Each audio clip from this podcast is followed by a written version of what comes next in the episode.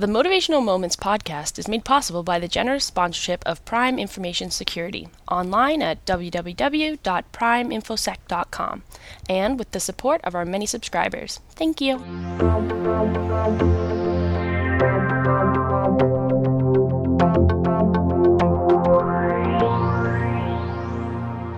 Today's episode Hi, it's Linda Ockham Jenna here with another Motivational Moments podcast. As you all probably know by now, I am a motivational speaker with um, Motivational Steps. I am the president of my own company. Um, and also, I'm um, a business consultant, and uh, my speaking business is mostly virtual at the moment, but I've been doing a lot more of the business consulting because so many more people see an opportunity after COVID, and, and, and while we're you know still fighting COVID, they're finding an opportunity to start their businesses and build their brands, which makes me very happy. Not just because they're my clients, but because I feel that you can't actually um, build a successful business and strong foundations unless you look at your brand first and foremost.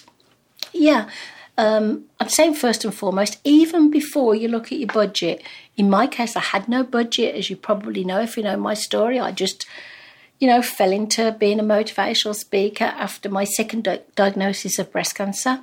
I didn't have a budget, but what I did do in those early days when I didn't have any clients was work out what a brand is and how it can help me. So, it is all about your brand, but a lot of people don't realize in the beginning, and then all of a sudden they are trying to do sales and referrals and networking, and the penny eventually drops. What does that mean?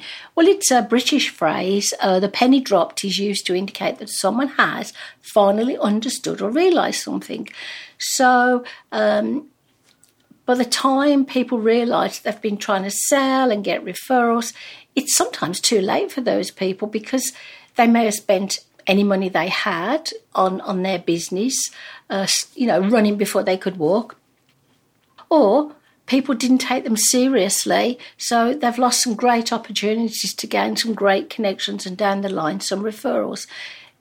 They actually had a non existent brand, and that's not taken seriously.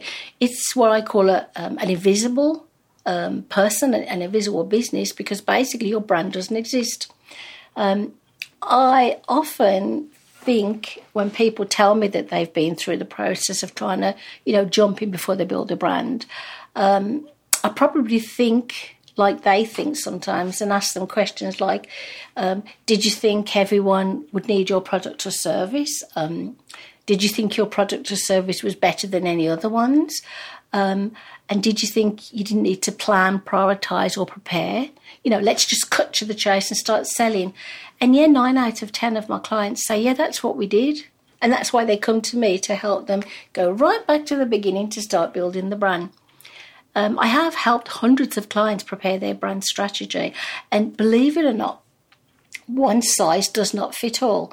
Brand strategy is a lot to do with your brand identity as well as your brand presence. And those two things are different. A lot of people don't know that. Um, to offer you um, some tips for today is what do you see that stands out from your brand?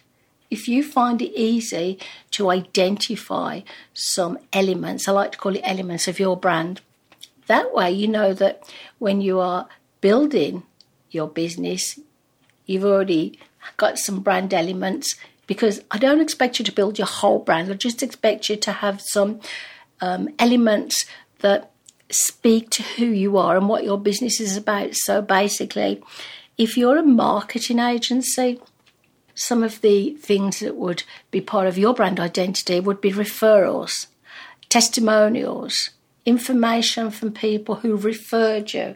That is part of your brand identity. Your brand image is definitely different.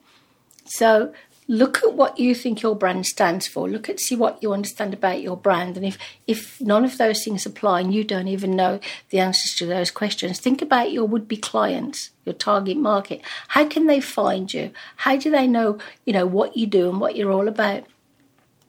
One way to start is to say, well, okay, so I have some marketing elements, I have some business cards, I have a website, blah, blah, blah. Um, it's not easy, but basically research, read blogs, read information from myself, people who've been there and done it. um, if you can afford to pay somebody to help you, be very sure that they are building a brand and a brand identity that that focuses on you and not what they've done for everybody else. Because remember, one size does not fit all. Um, good luck with your business if you are building one. There is lots of opportunities now while COVID is slowly, you know, hopefully disappearing over the horizon. And next year, for sure, many new businesses will be starting next year. So be prepared, be ready, plan, and prioritize. That's all for now.